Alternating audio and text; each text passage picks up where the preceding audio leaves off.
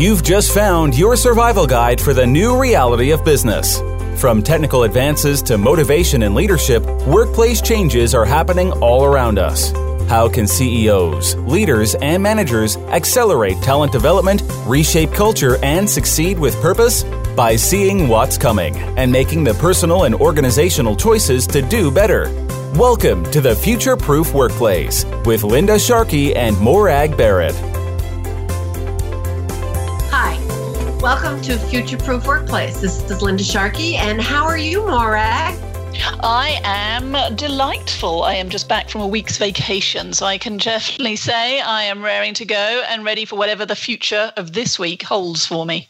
Yes, and I hope it's all good things. I hope it's exciting things, and we're doing all sorts of techno- technological stuff today, and some of it works, some of it doesn't, and here's great. When it does work, it's fabulous, but when it doesn't work, it's a whole other ball of wax. It's really yes, nice. indeed. So uh, welcome back. Um, Thank you. So, uh, you know, as you know, I was at the uh, Thinkers 50 Gala this uh, last year. It was a great, great event and uh, met so many fabulous people, many of whom I've had known for years, which was very exciting. And I had the distinct pleasure of running into Tom Peters.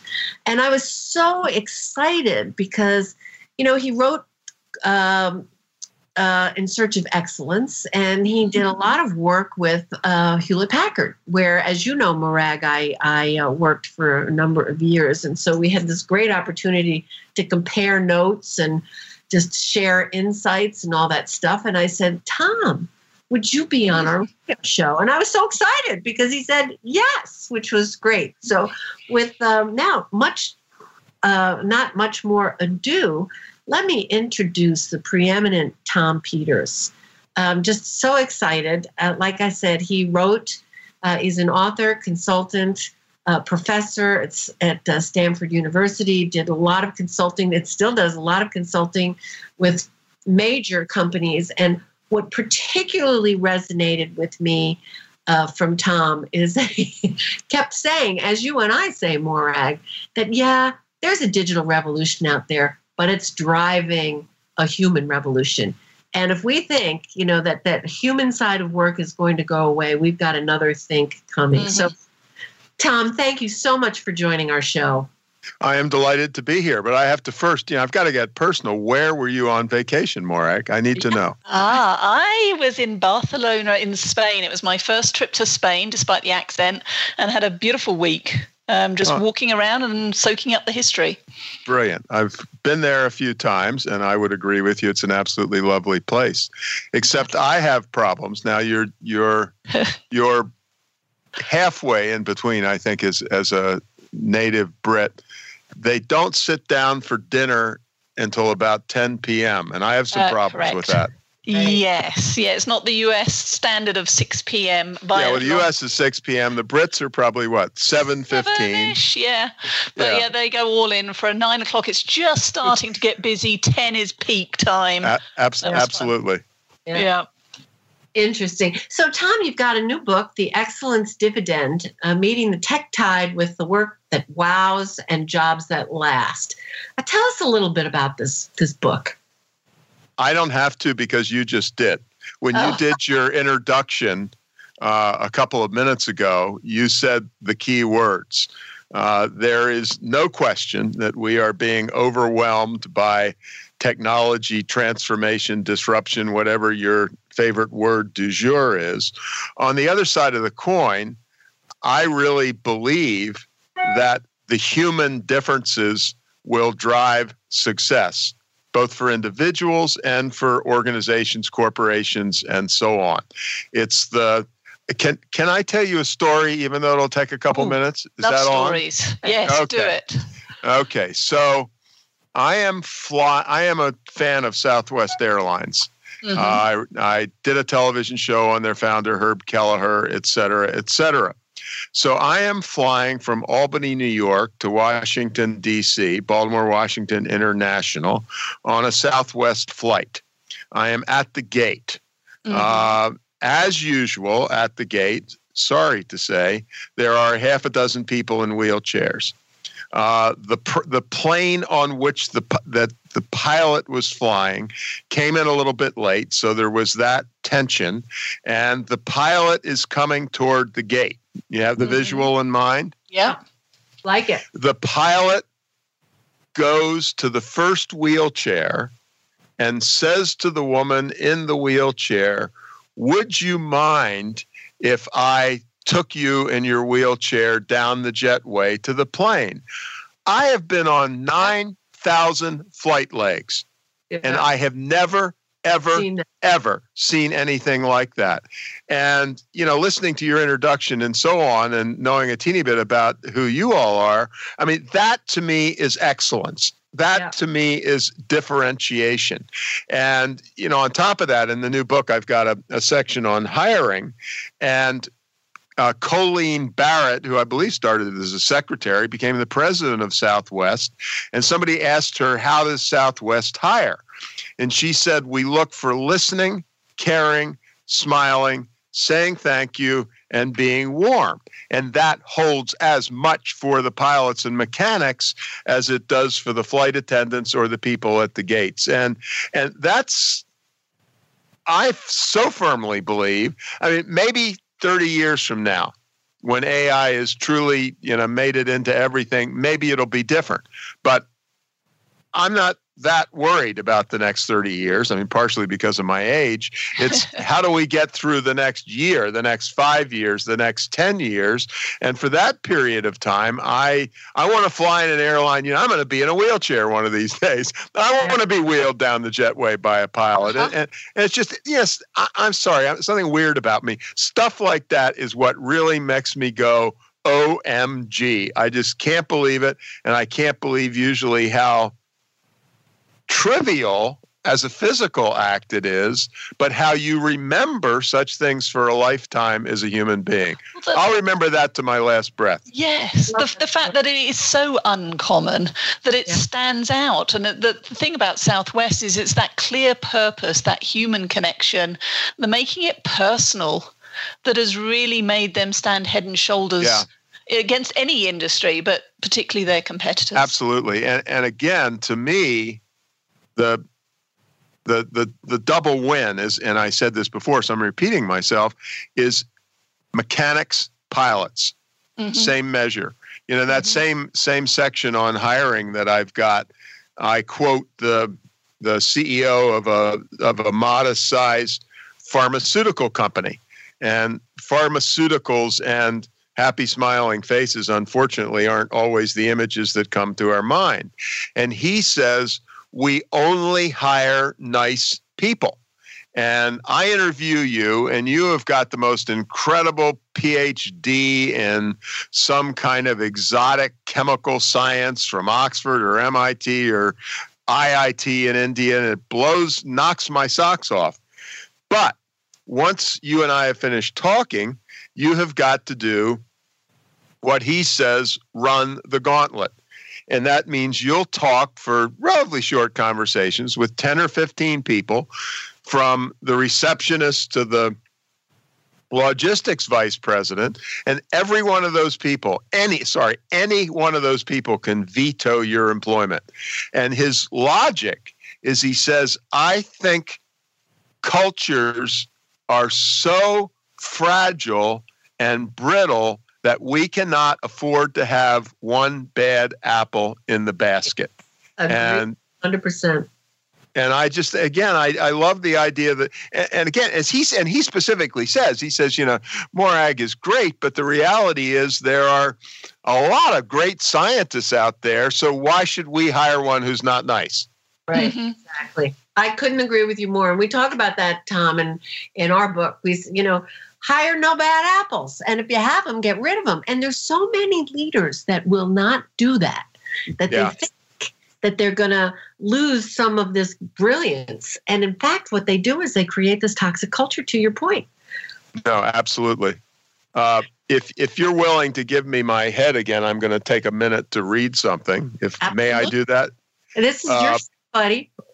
Well, the bad the bad news is this isn't in my book because oh, okay. I found it. I found it after the book had, had been written. Well, definitely tell us the story. I definitely will tell you. and maybe I'll you know buy a big stapler and staple it to every copy of the book before it goes in the marketplace. It's an article from the Washington Post. Uh, and the author is Valerie Strauss, and the title is The Surprising Thing Google Learned About Its Employees and What It Means for Today's Students. Project Oxygen, data from founding until founding in 1998 to 2013, shocked everyone at Google by concluding that among the eight most important qualities of Google's top employees, STEM, science, technology, engineering, and mathematics, STEM expertise comes in dead last. Wow. Seven top characteristics are all soft skills being a good coach, communicating and listening well, possessing insights into others, including others' different values and points of view, having empathy toward and being supportive of one's colleagues, being a good critical thinker and problem solver, and being able to make connections across complex ideas. Those ideas sound more like what it takes to be an English or theater major than to right. be a programmer. And I love it. I just, I, you know, I, I was when I read the thing, I was by myself in my room, and I sat there like a complete idiot, applauding for about five minutes. Yeah, I, I, agree with it more. I was just with uh, Columbus. Have you ever heard? Have you ever heard of them, Tom? They're really fabulous. They're it's a theater group, and they come in and they work with leaders around how to, and they just show how leadership through improvisation. I mean, that's not that's sort of not totally new, but they take you through these exercises where you begin to see how leadership passes from people to another person and and that people kind of do this naturally and you have to tap into that if you want to have the workplace that's going to thrive today. It's really fascinating. I just i love that. I love that. Years ago in my training company uh, we gave some this was the san francisco bay area palo alto we gave a donation to shakespeare in the park oh, which yeah. was a San Francisco thing. And so the person who ran it called me and said, Wow, that was really nice. Would you like one of our team to come down and do a do a half day's improv work with your team? And so, you know, I started drooling on the spot. And it's exactly what you said. They came down and they were very good at what they did. And they weren't, you know, formally trainers, but they knew how to interact with people. And, you know, I had some old pros who'd been around the, the uh, you know the the tracks a, a lot of times, and they were just blown away by it. It was just a different way to look at the world. So, Tom, I'm curious. I mean, we've been in the business, you and I and Linda, for a number of years. We are passionate about the people side and how that drives the business results why is it different? Uh, to my mind, this um, I, I sense a willingness now to acknowledge that that might have a grain of truth to it. So, what's different now in the 21st century to five, ten years ago, 20 years ago in the 20th century, where it was no, no, numbers first? Um, well, which is to your credit. You're a little bit more optimistic than I am. I I still get discouraged at the number of people who don't put this 1st mm-hmm. uh, agree with you. Uh, yeah, I, I, mean, I, I'd, I'd love to sign off. Uh, that's a tough question because I'm a professional pessimist on this dimension. I'll be the glass half full then. Yeah. So I realize there's a long way to go. But yeah. at least people are willing to have the conversation yeah, versus just dismiss it outright as just the soft stuff. I, I completely agree with you. I completely agree with you. By the way, I will sign the two of you up for my unofficial campaign. and that is we are going to find business school deans mm-hmm. who will change the title of their degree from Master of Business Administration yeah. to Master of Business Arts. You know, I love that. Morag, I've got to tell you a story. I have to tell you a story. Tell me a story. well, because you're you are a are you a British citizen or are you a double am. citizen? I'm You're, a double, so it depends on double. which way I'm going, but yes. Yeah. Anyway, so I come over to the UK with some degree of regularity, and I love doing some work with a London-based business school uh, called Cass Business School, and I love it because it has real people. You know, it's employees who want to get a degree and so on, and also it has a woman dean, Marianne Lewis, who I think is fabulous. And for about two or three years, I would come over and I would get invited to Oxford, and I would say, No, I don't want to spend time going up to Oxford and talking to a bunch of spoiled brats, which totally unfair. So I finally go to Oxford and I meet the dean. I just love this so much. I hope you do. Whose name is Peter Tufano. And do you know what? I mean, first of all, Oxford has never historically liked having a business school. I mean, you have Said Business School, there was a lot of money that came to the school, but they've never felt comfortable. But this dean, Peter Tufano, is trying with some significant success to really integrate Said Business School into that amazing human institution called Oxford University. He's got he's got you know he's got professors who are teaching classes in the regular university. He's got philosophers and the historians giving lectures at the business school. He is introducing the the some of the attributes of Oxford. His MBA kids have got to wear coats and ties or whatever the formal stuff is for dinners. They go to the Oxford ceremonies, and he is he's essentially giving them a heavy dose of humanity, civilization, and the liberal arts. And I almost gave him a public hug. I was so turned on by that. yeah, I love it. Absolutely love it. You know, Tom, we've got to take a quick break. But when we come back, we want to talk more about your book and the hiring practices and you know what you're talking about in terms of customers and all of those great things. So stay with us. We're talking to the absolutely outstanding tom peters original book in search of excellence and uh, now got a new book coming out. So stay with us. Ever wondered if your career will last? Will your job be around in 10 years 5 years or even tomorrow the Future Proof Workplace with Linda Sharkey and Morag Barrett gives you practical tips and tools that are not only fact based and proven to make you a better leader, but will also ensure that both your organization and career are future proof. Linda Sharkey and Morag Barrett are sought out keynote speakers, leadership development and organization experts, and they can help you future proof your career. To learn more about everything they have to offer you and your organization, visit futureproofworkplace.com. Welcome back. Thanks for listening. You're joining me and uh, my co host, Morag Barrett, and we're talking to Tom Peters, who's got a new book coming out The Excellence Dividend Meeting Tech Tide with uh, the Wows uh, and Jobs That Last. Great title. I really love that title. Tom, when is that book coming out? To March. So glad you asked. It's coming out on April the 3rd. Which would oh. be tomorrow. that is tomorrow. Absolutely. Wow. So I'm so excited I can't see straight. I'm more excited than I've been in years. That's great. So you talk about in the book, and you know, you you've just sort of given us a little highlights of it about, you know, how do you hire for uh, today's world? And so, can you give us a little snippet on that? Uh, yeah, I'm, I'm. You know, we've we've alluded to it in our discussion so far, and what I'm really arguing, a la the Southwest story of listening, caring, smiling, saying thank you, and being warm, is that while the technical skills are important, we really need to put the softer skills right at the top of the list. Uh, and that's a hard sell, frankly. Uh, it's a hard sell in a lot of departments. It's even a hard sell in human resources departments, frankly. Uh, but I, you know, one of the biggest problems I have is I don't know how to make this complicated.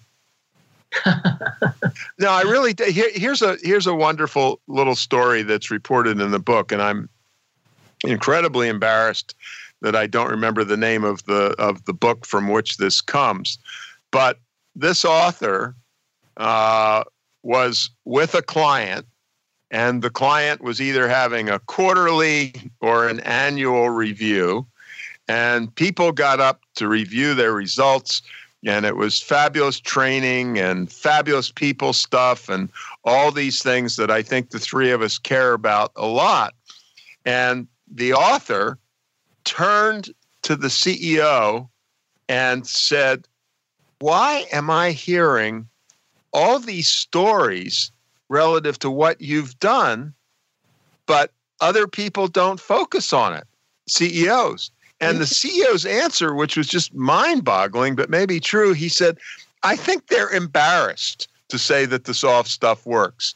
You know, they've they've been so focused on the shareholder value, the market share, the competitive analysis, the financial stuff that it feels squishy gushy to them to try to deal with these softer issues. And yet they are at the center of a great culture. They are at the center, in my opinion, of superb performance.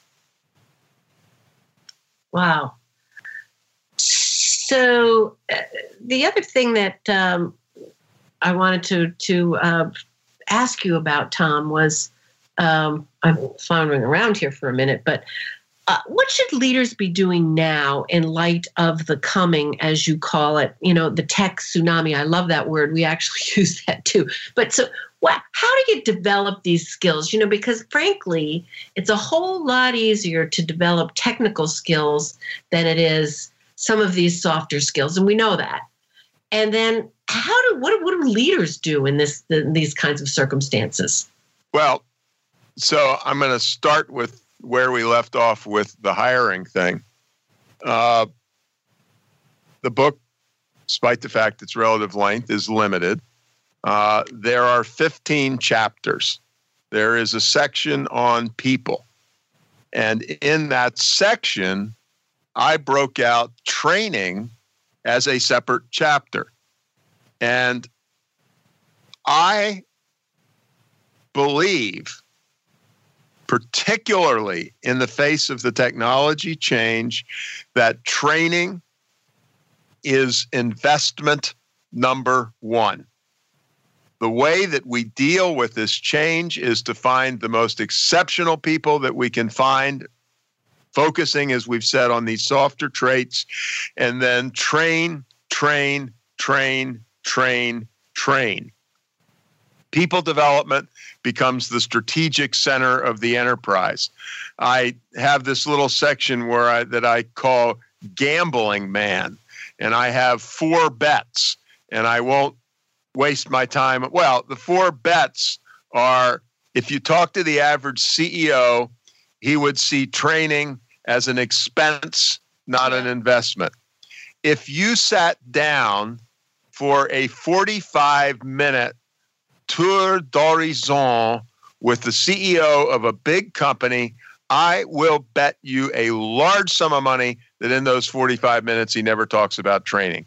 Yeah, he talks about his gazillion dollar ISIT investment that they're making in 2018, but not the development of people. And, you know, at some level, and I'm not a judge or a congressman, I think it's immoral and it ought to be illegal. Uh, you know, I do this section, and it's this is an indirect way of talking about what you're saying. And you know, I'm not a very religious person, or if I am, it's kind of lowercase r, not uppercase r. But I think this change means, and I almost have to speak in a low voice because I, I just feel so strongly.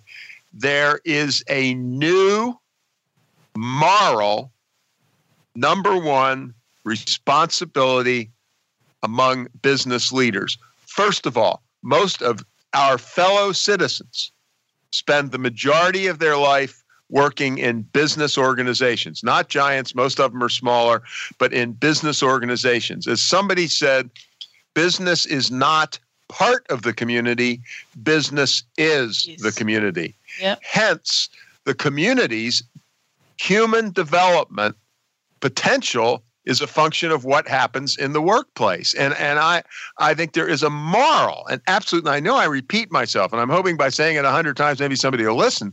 A moral responsibility to develop people and help them prepare for a future that's going to be very different. If I go to work for you guys and I work for you for only two months on a project, I think you have a responsibility for making sure that at the end of those two months, I am better prepared for life in the decade ahead than I was before I came to work with you on a project. And, and I'm just you know, hell on wheels about that topic. So that's the number one responsibility. Helping the lifelong learning by the by the sound of things is how I would summarize that. But one of the things you talk about is you you have an obsession with listening. So why are you so passionate about that particular topic, and how does that link to building the citizens for today and the future? Um, maybe because I'm not the world's greatest listener. Uh, I I Oh, did we I lose think, you, Tom? No, no, you didn't lose me at all. I'm trying to not give an answer that's just a run, running at the mouth, flippant answer. uh, I believe one of the things that, well, I'm, again, I'm, try, I'm trying to I'm trying to do this right. My favorite management book in a long, long time is a book with a one word title. And the term is the word is quiet. And the oh, author is oh. Susan Cain. Cain, yes. Susan changed my life. She changed my life in part because she made me feel like the biggest idiot who ever walked the face of the earth, which I told her when I saw her. And Susan tells us that all the research says that we love people who talk a lot. We love people who are loud. We shortchange the introverts. And yeah. fundamentally, all the research shows that introverts on a team tend to be more thoughtful, tend to listen better, tend to think before they open their mouths. Uh, and and I think in a in this era where change is so significant, every minute has to be a learning experience. Every minute has to be absorbing as much as you possibly can as a leader from the people with whom you are working. And and so I suggest in the book that core value number one of the enterprise should be effective listening. I think we should train effective listening. I will certainly agree that instinctively maybe X is better than Y. And one of the other areas, as you know, where I am passionate is gender differences. Mm-hmm. And the scientific research, the neurobiological research says that women are better listeners than men. On the other hand, I think we can train people to get a lot better than they are. And I think that ought to, I think every person in the organization should take a single training course and everyone ought to take a refresher listening course at least every couple of years. Uh, so it's strategic necessity for me. And again, I, mean, I want to tie something funny to that. I was at dinner and there was this guy who's really a big deal in the investment world. It wasn't Buffett, but it was a Buffett like person. And he turned to me at one point in the dinner and he said, What do you think the number one problem is with CEOs? And being a smart aleck, I said, Well, I can think of 50, but I can't think of one. And he said, They okay. don't read enough. And so reading, studying, listening. It's all about absorbing information and knowledge in the midst of this incredible change. And, you know, it's not about talking ourselves to death, it's about listening as hard as we can in every context. And we know it's true. Uh, you know, you guys work with customer service. There's a wonderful line. Oh, God, what? Oh, the wonderful line that I can't, can't. Oh yeah, it was by a woman who headed the Guardian Media Group in the U.S. And it's just a one-liner. She said, "If you don't listen, you don't sell anything." And uh, there's another one-liner from our former Secretary of State Dean Rusk that I love, and this is just a winner. The best way to persuade someone is with your ears. And you know, to me, that's a knock your socks off line. But uh, I think I think a, a, literal strategic commitment to listening is incredibly important. I have a whole chapter on listening.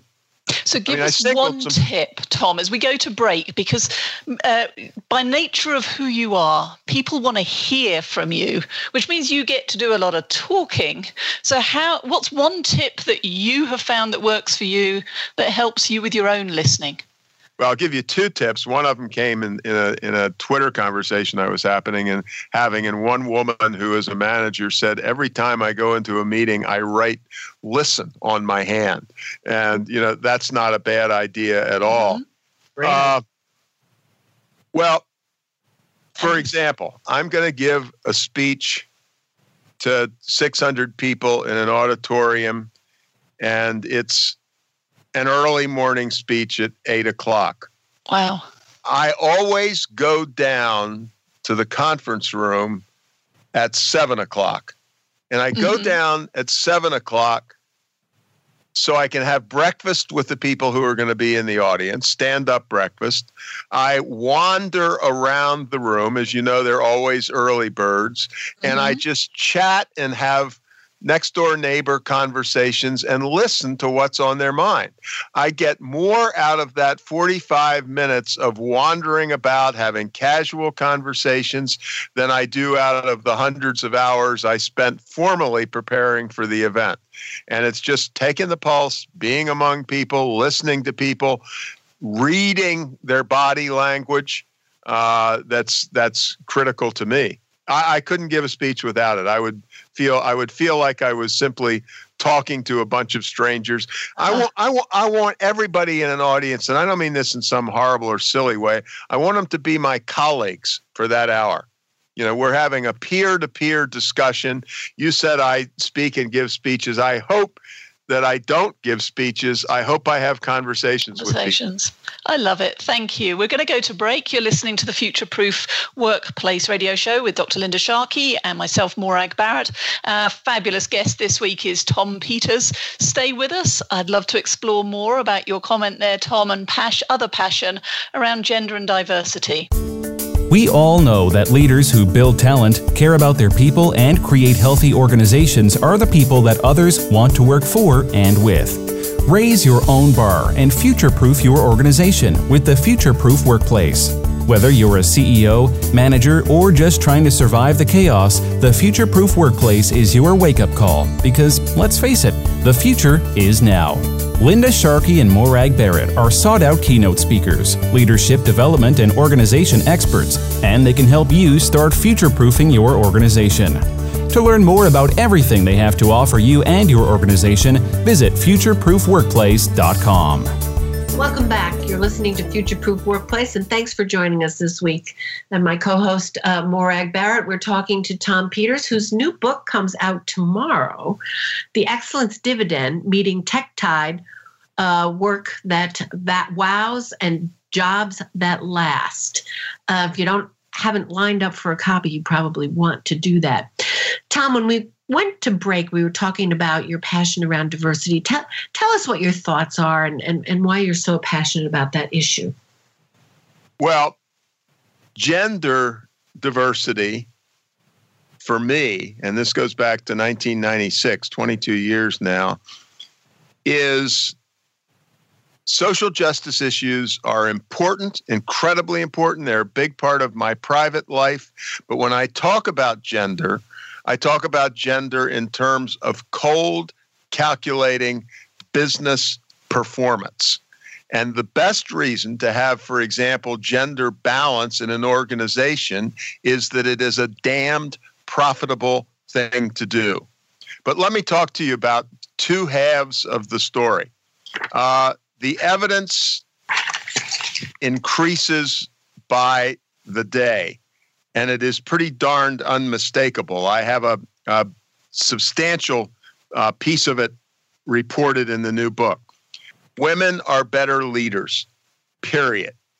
One study done by my old employer, McKinsey and Company, who know their way around analytics for sure, said that companies with boards of directors with gender balance, among many other things, have 56% higher operating profits than do companies without gender balance. That is one heck of a number, to put it mildly. A Harvard Business Review study, a recent one, showed that of the 16 principal traits associated with leadership effectiveness, women outscore men on 12 of the 16. Yeah. It almost gets to the point of being ridiculous. Yeah. Research shows that women are better negotiators than men to a significant extent, back to our prior point, because they listen better. Women are better salespeople than men because they listen better. Women are better investors. There's a wonderful book, and it's worth buying just for the title It's written by a Motley Fool person, LouAnn Lofton, and the title of the book is Warren Buffett Invests Like a Girl and Why You Should Too. And again, it's not quite so much testosterone, really thinking before you place your bet and so on. So, step number one in this thing, I think the evidence is clear that women are better leaders, but let's forget about that. They sure as heck, at the very least, are as good leaders. So that's argument number one. Argument number two is a pure commercial argument. Women buy the great, great, great majority of goods and services. Maybe not surprising, the research shows that women make about 85% of consumer purchases. What interests me on top of that is that in the United States, and this may not be true worldwide, over 50% of professional purchasing officers are women in the US, which is to say that a woman is more likely than a man to issue the request for proposal for a $2 billion five year IS investment as mm-hmm. she is to decide where the, where the family vacation is going to be. So, women buy the commercial goods, women buy the retail goods, women show up as better leaders. I make a big point because I don't want to be, you know, shot in the alleyway that I am not suggesting that we fire all male leaders, but I am suggesting, and I use pretty strong language, that if you do not have gender balance, at least right down the center of the line, and I don't mean 35% or three board members out of 12, if you have real, if you do not have real gender balance, you are stupid. so the numbers are compelling, Tom. And in the UK, I've been reading the headlines around the uh, gender pay gap uh, data that's having to be published by all organisations. And uh, I think there's some red faces. The numbers are compelling, and yet nothing's changed. Right. So why the disconnect? Yeah. Uh, I don't have a good answer. I really don't have a good answer for that. I, I it is completely incomprehensible to me. There are certainly examples of companies that do it and it pays off in performance, uh, but most of them don't. And most of them don't even in areas like consumer goods.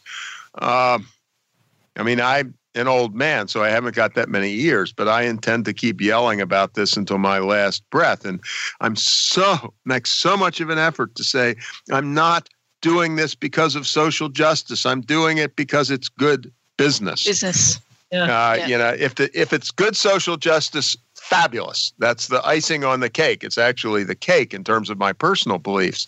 But do it for practical reasons. I don't know why. Uh, I don't know why that's the case. It's not quite all lean in, as uh, you know. What's her name? Cheryl Sheryl Sandberg says that it is. That's helpful. Uh, my, you know, my smart aleck answer. I don't know why men are such idiots. Uh, I think I could give you a few clues. uh-huh. yeah, yeah pro- pro- probably so. Uh, I mean, I you know, relative to what you all are doing, I mean, my argument would be I don't know the answer to why we're not doing it, but I do know if I was doing what you were doing, and it's harder for women to be, you know, nasty and rude about it, this than it is for me is it is a fabulous strategy for your clients to consider as a strategy not as a quote unquote good thing but as a mm-hmm. strategic initiative. You know in my world we're going to vault listening to the top of the investment list. We are going to we are going to vault complete gender, gender equity in top jobs. I agree with the pay part too but i want positions filled uh, and I think I would, I would, I mean, I know you've got to have business, and you got to get paid at the end of the day. I would make that a central part of my consulting and training activities if I had an organization that did something like that. Of course, I'm lucky, and I've seen that for 20 years. I can get away with murder. I can stand in front of a thousand men and call them idiots. You would have some problems with that. Uh, and I enjoy calling them idiots. And oh, you know, the key in speech giving is first you make them smile, and then you tell them what idiots the they truth. are. Yeah, I'll try it with my accent, but that brings me to the point. You know, if I'm standing in front of essentially my customers, you've used the phrase "the customer comes second.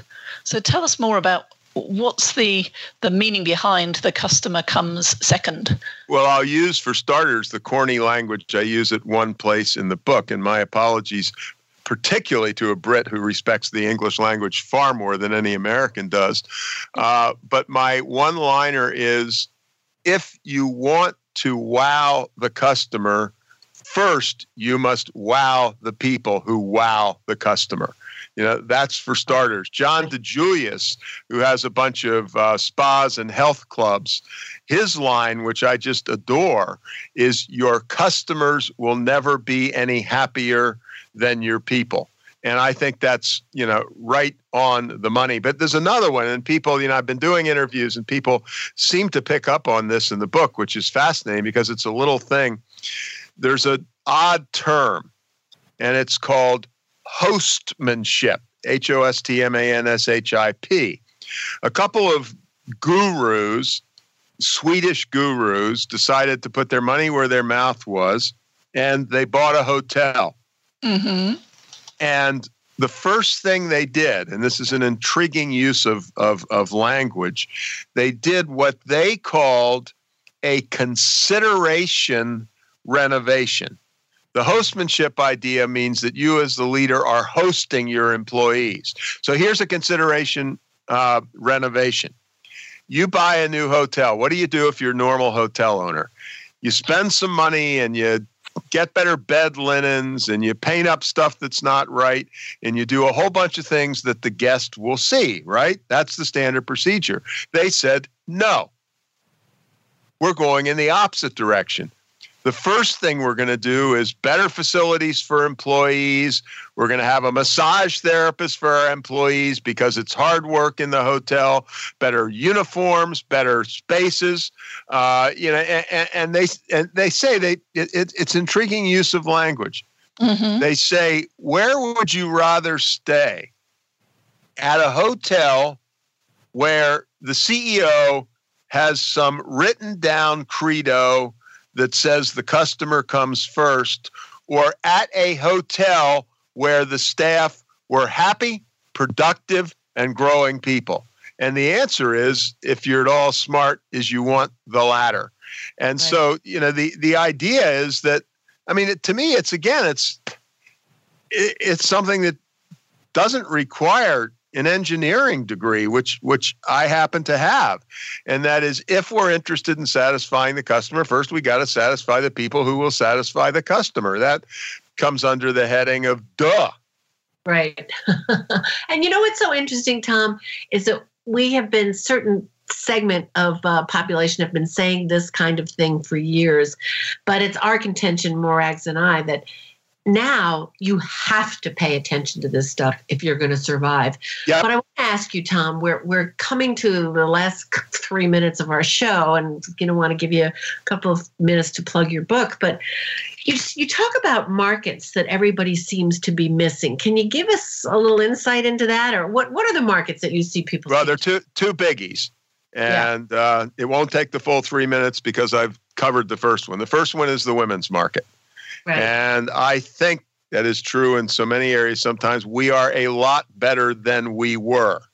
Uh, but there is a long, long way to go. And again, the reason is, as, as I like to put it, women don't buy things, women buy everything. But the second one, which actually overlaps with the women's market, but the second one that might be even more important and the Americans with their youth fetish are the worst in the world is me. That is the old people. And again, my one liner, which is darn near true, is we don't have the money. We have all the money. Yeah. And you know that there's there's a two statistics that are interesting. Uh, one of them is if you compare those who are age 18 to 35 with those who are 65 and above, The 65 and aboves have net worth, listen to the number, that is 47 times higher than the youth. As I like to say jokingly, why is everybody interested in the millennial market, millennials market? They have a lot of people, but they don't have any money. And right. you know, I'm, it's, it's obviously well. Here's the other number that I love for two reasons. Men do something convenient relative to women. We die earlier. And secondly, women are making enormous inve- advances in the workplace, even if not into the CEO jobs at the rate we would like to. Given that, over the course of the next, I think it's five to six years, women will control in the United States alone an additional 22 trillion dollars worth of assets. You know, you a good friend of mine, Martha Barletta, Marti Barletta, wrote a wonderful book called Primetime Women. And if you hook together this women's market thing that I'm obsessive about and this older person's market thing together, boy, do you have a bundle of dynamite and a great opportunity. And frankly, on the old folks' side, the marketers are even stupider than they are on the women's side as Marti says, everybody in the world is, you know, focused on the incredibly important 18 to 44 year old demographic, but they ain't buying the stuff. It's it's me. Yeah. You know, Tom, we're, we're coming to close of the, but you know what I love about you? Your level of irreverence is just fabulous. I, I just, I just absolutely love it. Thank you so much for being with us. This has been great.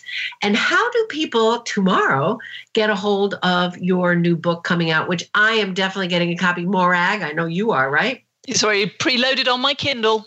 Yeah. Fabulous. Good. I love that. Incidentally, for people who are listening, and this may make a difference to some people who've been to seminars of mine, I did read my own audiobook this time. You know, people say I'm loud and noisy, and so I thought maybe my voice would be better than a than a professional's voice. Uh, the answer is I would I would give an Amazon answer, but the reality is that's one of many places. I have some personal biases that says say go to an independent bookstore. My ex-wife's founded one. That was pretty good. Uh, so um, it's it's available in stores everywhere, and I will not discriminate between any kinds of store. Any bookseller who wants to sell my book is my best friend. Uh, and you know, the only closing word is make sure you buy one for your friends. Yeah. Thank you. Love that strategy. Morag, last word? Uh, no, I just enjoyed the conversation and words of wisdom as ever. The future of work is not tomorrow, the future of work is today or tomorrow if you're ordering the book. But get your book. Thank you. Well done. Thank you very much, Tom. It was just a pleasure having you on, and it was just a pleasure to meet you personally. Well, it was a great pleasure to be with you all, and I really appreciate the chance to be here. So take care, raise hell, and uh, off we go. Okay. Thanks. This has been the Future Proof Workplace with Linda Sharkey and Morag Barrett. To learn about the hosts or to get more resources on future proofing your organization, visit futureproofworkplace.com. Thanks for listening.